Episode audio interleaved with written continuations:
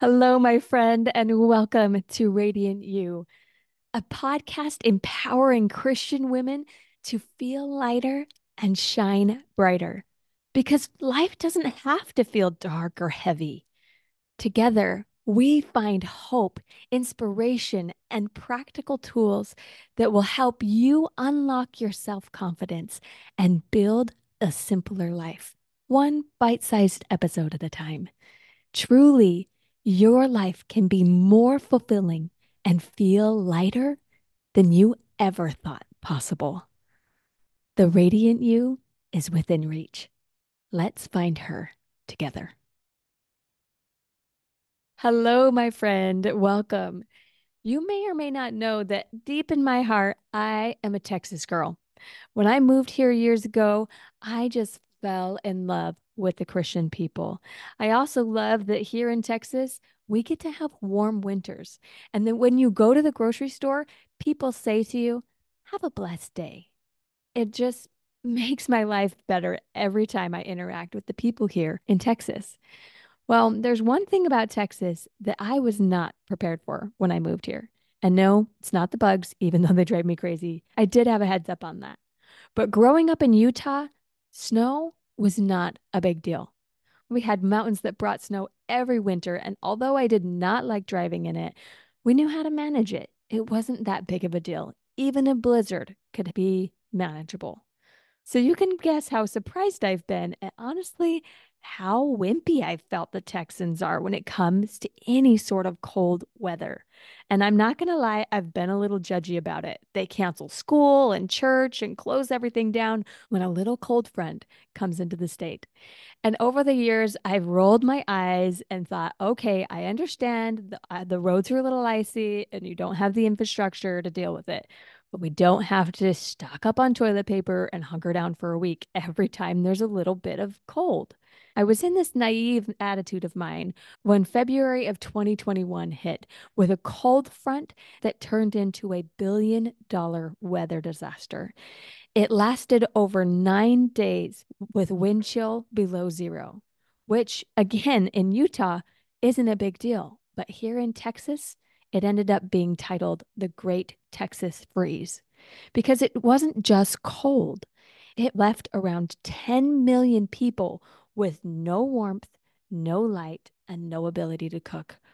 And my home was right in the middle of the storm. I had four little boys at the time. My youngest was two years old. And trying to keep them warm and fed and entertained and calm was definitely a challenge. We had a lot of emergency preparedness stuff. And so I didn't feel afraid of running out of food, but I wasn't prepared for the intense cold, especially because houses in Texas aren't built like houses in Utah. The walls are not insulated. They're usually trying to keep the heat out instead of keep it in. Because we didn't have any electricity and our room with our fireplace had windows along the whole wall that let all of the heat out, the only thing that worked even a little bit was to put everybody in our master bedroom and put tarps up over the windows that would trap in the natural heat that was being generated from inside our bodies. So we just hung out together in that small space trying to generate radiant heat. Because radiant energy isn't from the outside in, it's from the inside out. The most powerful radiant energy there is is the radiant energy from the sun. It's the source of that light and that heat, and it comes from within. Everyone around it gets to feel it and absorb it, and it brings more warmth and strength to all of those within its touch. This radiant heat was generated from within my little family during that great Texas freeze. And it's become a beautiful life lesson that I've held on to over the years.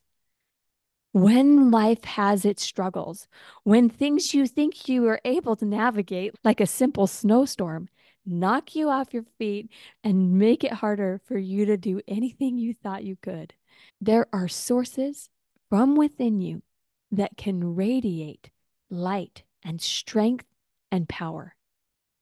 This podcast, Radiant You, is about tapping into that inner source so that you can confidently navigate any situation in your life, so that you can feel lighter and shine brighter along the way. The people around you don't have to change. Your circumstances can stay the same and you can still find joy because the source is not outside of you. The source of joy is within you. It's time to confidently create your life, to genuinely trust God, to authentically build your relationships, and to sustainably find fulfillment in your everyday life. It's time to become a more radiant you. I'm excited for you to embrace this next phase forward where you can live lighter and shine brighter. Let's do it together. You are radiant, but some days it's hard to remember that truth.